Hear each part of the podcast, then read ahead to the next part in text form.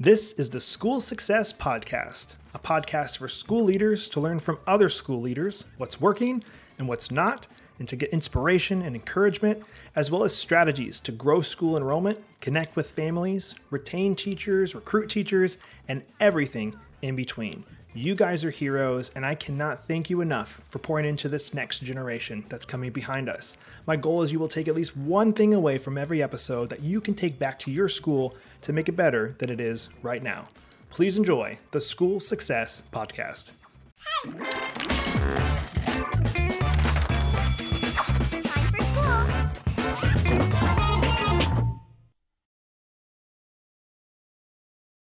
Hey, school success makers. Today we're joined by Ian, who is the executive director of his school over in beautiful California. We dive into a ton, including how they've navigated COVID, as well as had more parent participation since COVID, and we have a blast doing it. So stay tuned for the next episode of the School Success Podcast.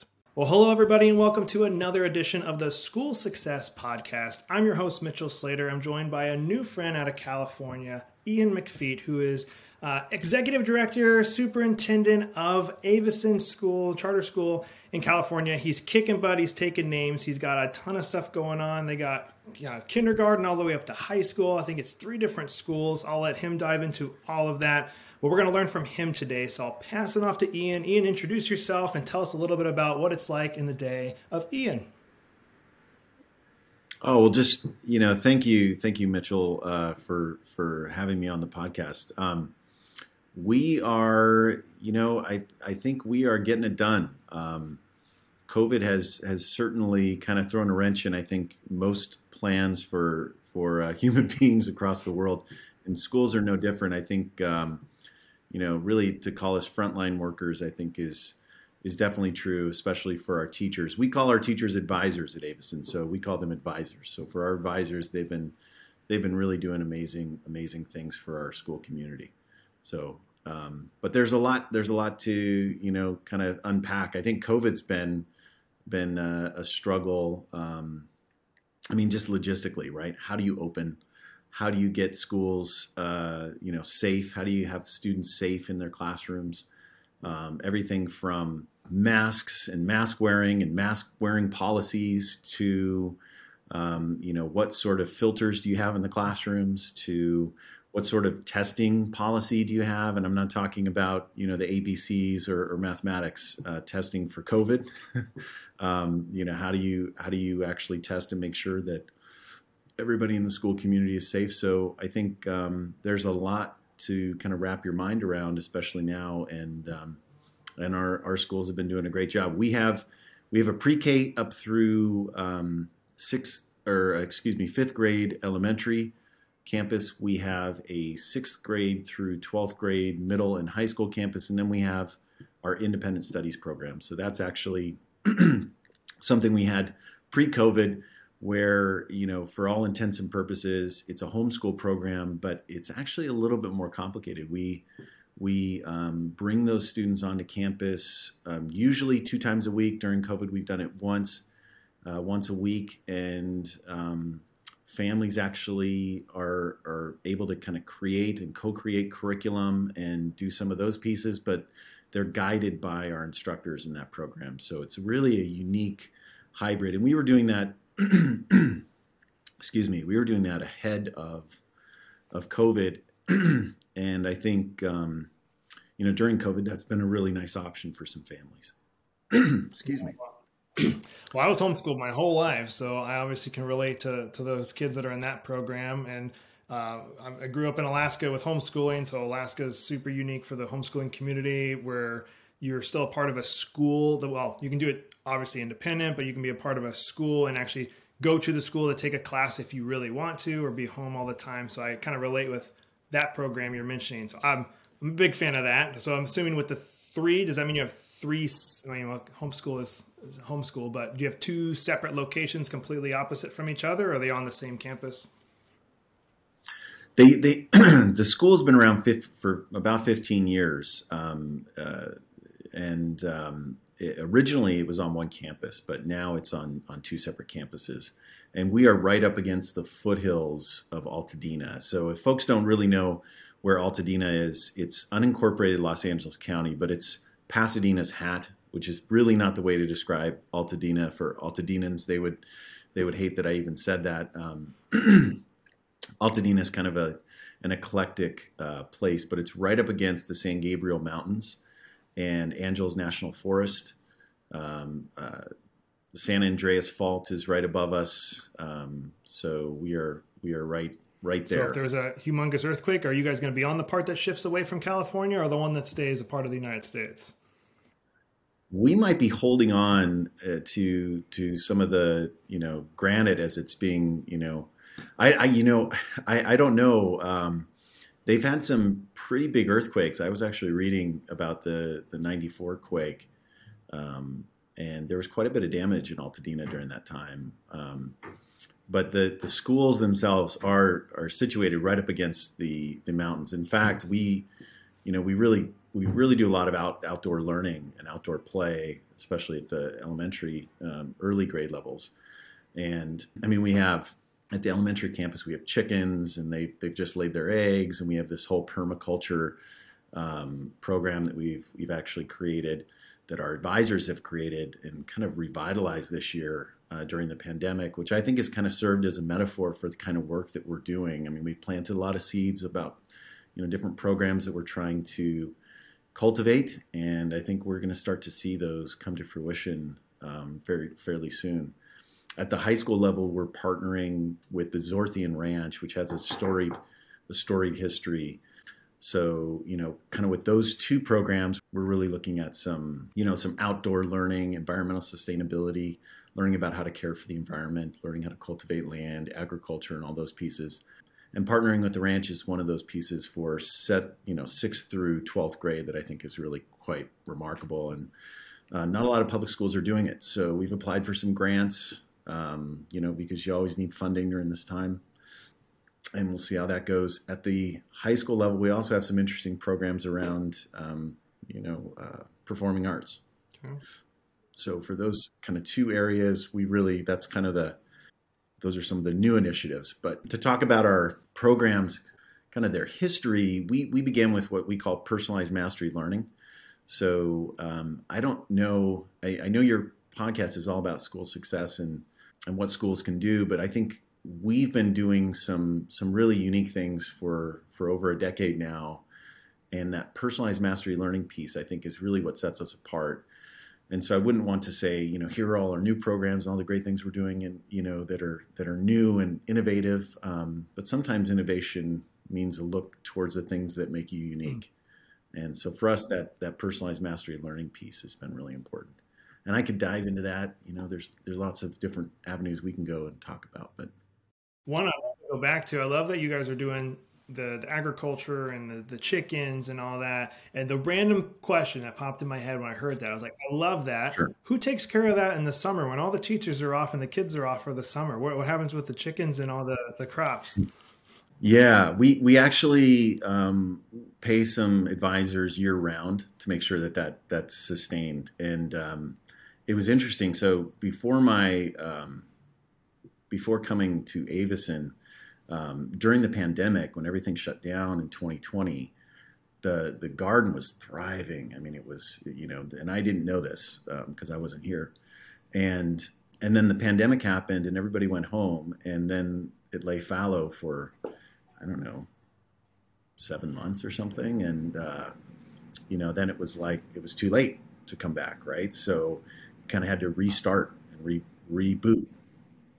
And uh, as i look at well, what does that what does that actually mean for us right now? We've had we've got a lot of uh, advisors who've been who've been coming and families who've been coming uh, and doing work on the weekends, and so we have we have what's called action teams. We don't, you know, we're we're definitely a unique school system in that, you know, committees are great.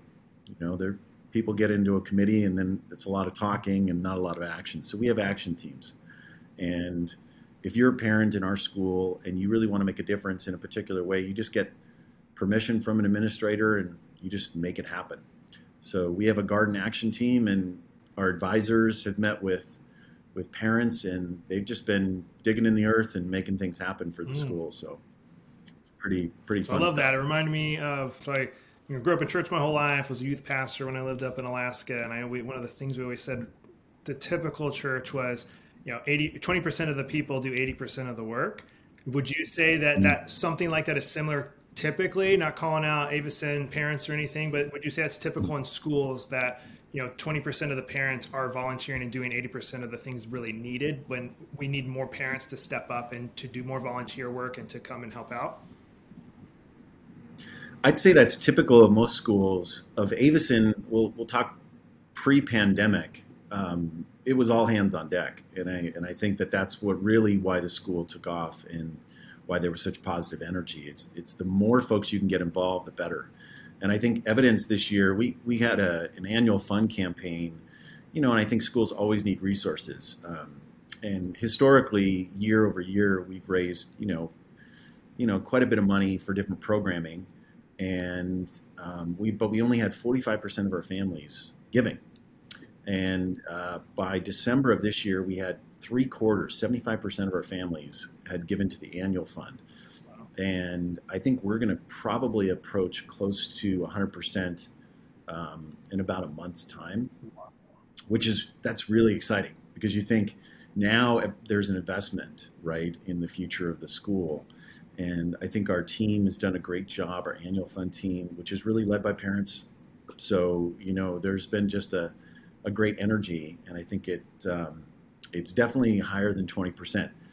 Um, the restrictions we have on COVID are really the only thing that are holding holding our parents back from from being on campus. I well, it sounds like that was a huge culture shift that you guys have had then in the last year or two, which is awesome. Like you're I think they're around other parents who are probably openly talking about it, and you, the, whatever the from the top down. I'm I'm assuming they're very happy with the leadership and the teachers that they're uh, the that everybody's their kids are around all day long. So I'm sure it's just been a huge culture shift in the last couple of years, and people have been wanting to help out since COVID. It sounds like, which is awesome.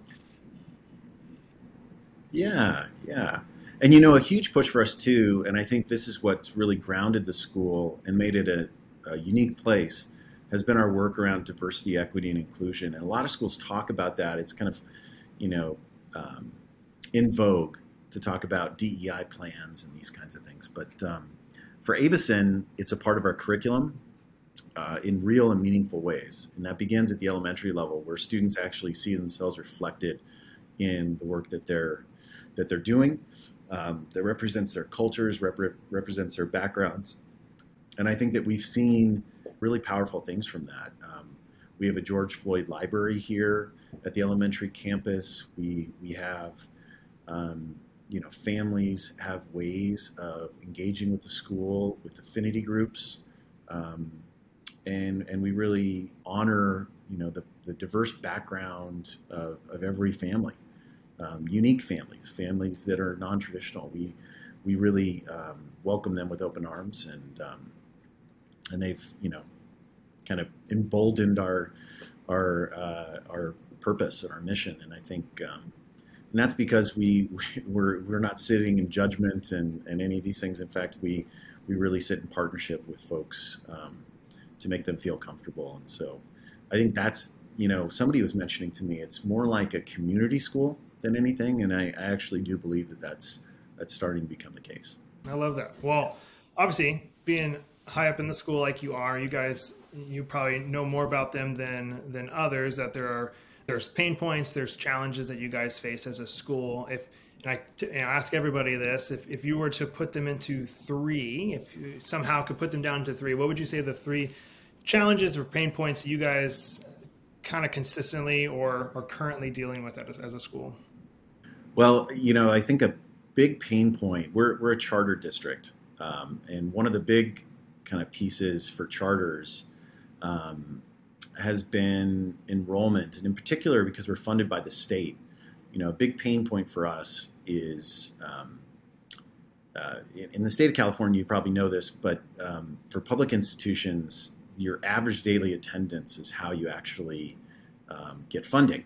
So, uh, an example would be you have 100 students, let's say, if only 96% of them show up for the year, you get 96% funding, uh, which is really difficult.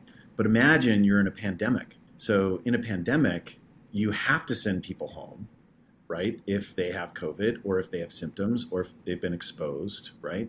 And you're forced to send them home and you can't provide for them the same sort of education. And then on top of that, there for for school districts, it's been a little bit different. They've had a hold harmless clause that's that's existed where their ADA has been allowed to they've they've allowed their average daily attendance to be um, you know prior year numbers, right? So for us this year, um, our our number is what it is. So we've had a number of folks either leave the state of California or you know leave programming because they don't really want their kids to return to school. And for charter districts, that's really been we we felt the brunt of that because we've had lower attendance, and then on top of that, we've had to send kids home for you know different different sorts of things, or parents have just kept their kids home, and so there's kind of this uh, funding cliff that I think we approach this year that districts, you know, school districts will be approaching next year, and you know that that makes it difficult. Um, you know, especially at a time when parents really want more programming, right? They want more offerings, and so um, yeah, I think COVID is responsible for that, right? So I think that that's been that's been the big uh, pain point, and I, I would say that COVID and COVID and maybe even COVID are the three top uh, the three top areas uh, to, to really focus on. Everything else, you know, we've done before. we've done we've done you know after school programming. Uh, we've done uh, summer school programming. We've done um, you know enrichment activities. You know, we've done we've even done um, performing arts before in the past, and so all the programming that we're bringing, you know, a lot of these outdoor activities, all those pieces, um, those educators can do really well. But then when you couple that with all of the constraints of of you know the virus, I think it just makes it really difficult. And um, and our advisors are doing the greatest greatest job, and they are staying in there. And um, you know, I, I, think most of these things uh, are related to COVID. I'll, I'll, tell you another one. Um, you know, staffing's really tough finding substitutes. Um, if you have a staff member who's who's sick and needs to quarantine for 10 days, uh, now you have to find a substitute, and they are in short supply. So if if there are folks out there who are thinking about going into education, you want to be a part of a, a powerful organization, um, you really will have the pick of the litter. You can you can uh, really um, write your own write your own story now, and I think you know, also what an opportunity. Um, the state of California is providing Golden State teacher grants for educators or uh, prospective educators. So you can get a large chunk of your tuition covered now. I mean, there's never been a better time to enter the profession uh, than now because I think there's been exodus. I, I, was reading a New York Times article about um, quite a few folks leaving the profession of education and going into the business sector. Um, because educators can multi multitask and they know how to deal with stressful situations and you know um, if you can teach you know fourth graders how to how to read or to do some mathematics i think you could probably do anything in the world right do you feel like with y'all's position being a charter school that you have more freedom in a way i know you're obviously still have to you're held by state of california law just like other public schools but being a charter, do you guys have a little bit more say or more freedom to do things a little different when it comes to maybe how you handle COVID protocols again and the touchy subject, but you're dealing with COVID? Can you approach it in a different way than a typical just public school down the road from you guys can? Well, yeah. I mean, I think that we're the answer is yes and no. Um, public institutions in the state of California are going to have to follow what the governor says, and and also county guidelines. Like we can't just go rogue and kind of do our own thing. Uh, it doesn't doesn't quite work that way, especially when you receive public funds. So you need to follow public mandates, and, and quite honestly, I think those are good. Um, if anything, you know, we've been more cautious and um, you know, in terms of mandates and other things. I think we've also been, you know, just more stringent in regards to our policies than what we see at the county level and so that does give us a lot more flexibility. Um, we're nimble in the sense that you know we're small and, and we're not this large behemoth. So for districts, you know sometimes it's really difficult to turn on a dime and do different things. for us, like you know, I'll, I'll give you an example. In October, um, there was a need in our larger school community, even just in Altadena, for there to be um, you know places for folks to get vaccinated. So we opened up our schools every weekend from October all the way through. Actually, last weekend was, I think, officially our last weekend of doing vaccination clinics. Although we might continue here in February. Um, every week, and we've vaccinated something like 1,800, over 1,800 Wow. people, um, which is which is pretty remarkable because you know Altadena is not huge, right? So you know it really has allowed us to help and give back to the community, and you know those are just a couple examples. And then you know we've we've been really on top of our masks and, and making sure that you know kids are wearing KN95s or KN94s or whatever the N95 mask. We try to get them the best quality masks and um, yeah, so we are we are a public institution, but I think um, you know, kind of to answer your question more directly, I think that charters are unique in that they for many for many folks you can look to them as almost like incubators, right? So you know, we we test out and try new things, and we're not we're not shy about that, and we're we're okay to fail. If we fail at something, you know, that just taught us five or six things that we need to do differently next time. Um, at the high school level, um, this isn't a failure, but we have the uh, the Jet Propulsion Laboratory. We actually have an apprenticeship program that we just began, and uh, students are actually working with rocket scientists now um, to kind of just learn the ins and outs of, of engineering. Um, they're working with robots, and actually, the the project has them learning how to program robots and you know have them do various activities you know over the internet. So actually, you know, over miles and miles from from remote locations. So you know how remote control cars are kind of cool, but you have to send the signal and you have to be in range. I think this is the kind of thing that we see with like the Mars rover, um, and that our students will really have a front seat to. So that's an exciting program too. But um, districts don't have that same flexibility, I think, sometimes because um, it's just harder to get into. It's just harder to get into these kinds of things. Um, you know, if, if you're big, right? And we're not. We're you know 700 Okay. students. obviously um, everybody I talk to, we talk about the challenges because again, every school's got some type of challenge they're going through, but we also got some wins, things you guys are doing awesome and kicking butt in. I love hearing what what those are. So for you, if you were to again put it into a th- three, if you can, what are the things that you guys are specifically you you think just kicking butt at?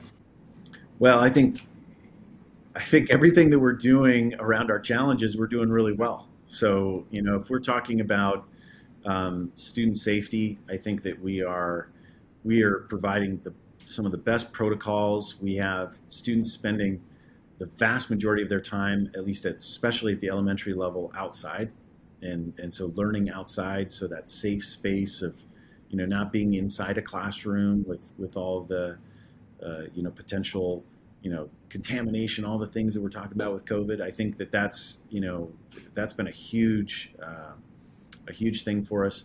Our faculty has been flexible. I'll, I'll tell you, the flexibility of our faculty and our community, our school community, um, has been something that that is you know quite remarkable. Um, you know, our and, and also just I think getting back to our core, you know, that personalized mastery learning is something that I think we are really honing in on.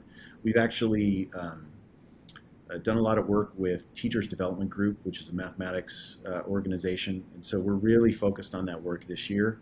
And I have to tell you, uh, some of the some of the pedag- pedagogical moves that our teachers, that our advisors, we call them, are are engaged in, are really exciting.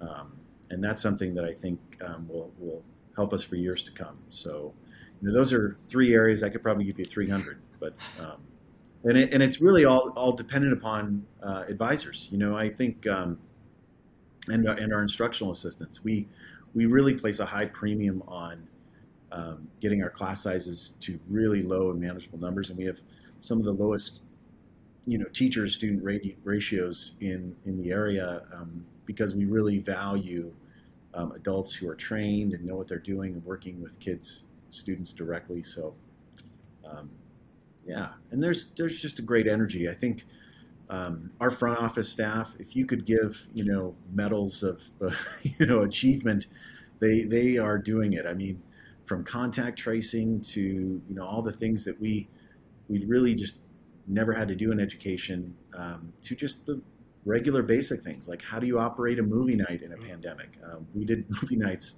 you know all summer long uh, during the pandemic and we kept everybody safe um, and we have outdoor space to do it um, which is a real benefit for us and you know in southern california it's nice right i mean it's different than some other parts of the country where you can't can't have kids out in the freezing cold right like where you're from in chicago you can't have can't have kids outside in the dead of winter um, and, and, probably not get calls about uh, you know child abuse. So that, that's you know Southern California helps with the for weather. sure. And uh, my dad's from Chicago, good old Bears. I was from Alaska, so I mean same difference. Chicago, Alaska. But you can't have movie nights outside in Alaska in the wintertime typically unless you're in your car. but uh, the uh, so I love that. So you guys are you have these challenges. You're, you guys are overcoming these challenges. You got a, an awesome, again, sounds like staff that are ready for any challenge, the challenge that you guys have up against you. Uh, if as we kind of close out uh, the the podcast episode today, if you were to leave everybody with any type of encouragement, inspiration, or any type of last thing you were like, I'd love to share this with any the school leaders that are listening, and what would that be? Well, you know, we give we give a lot of school tours um, for families, and I think um, one of the pieces around public institutions that I think they could do a better job of.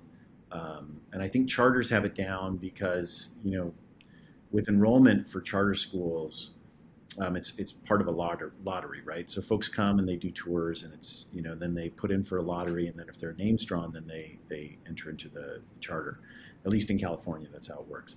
Um, and we've been doing a lot of school tours, and you know I've worked in the public, you know, district sector. I've worked in the private sector uh, in education. Now I've worked in kind of whatever you call charters, which operate in the public, but they're kind of a, a hybrid. Um, I actually think that um, school tours are something that really allow you to showcase your school, and that I think um, allow folks to kind of internalize the messaging and, and kind of the branding that, that you want to put forward. Um, and I think it's important for school leaders to just re- be really mindful of that and you know, especially for public institutions, to engage in those in real and meaningful ways.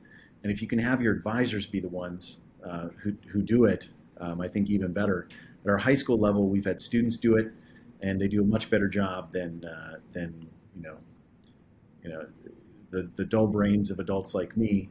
And um, and you know, I think we were at a tour. I was I was kind of walking around with um, some school families just recently, and one of them made a comment that this was the first time in a tour that they felt seen and they feel like their child um, will be connected to the school.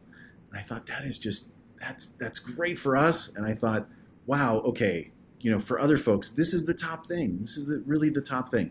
You know, if you can have students feel connected uh, and, and, families feel connected, then you're really on the right path for your school. So that that really needs to be where you focus a lot of your time and energy. And um, thank goodness we have great advisors who did a great job. And the mother was crying. The mother was crying because she, you know, she felt like she had found the space for her daughter.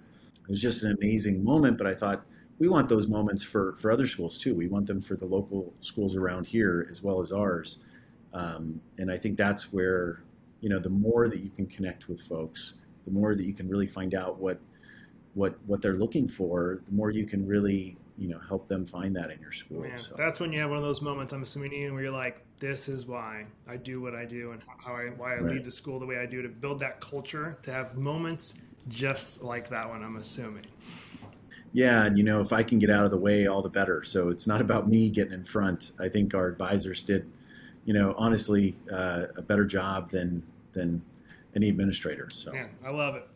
Well, Ian, it's been an absolute honor and a privilege to, to interview you and hear from you, you and what you're doing at your school. I, I want to do just a big thank you to you and all your, your school leaders at your school for pouring into that next generation. I, I love kids. I love that we need to be pouring into them to have a great future for the world and America and all that stuff. So thank you for what you're doing and thank you for taking some time to be on the podcast today.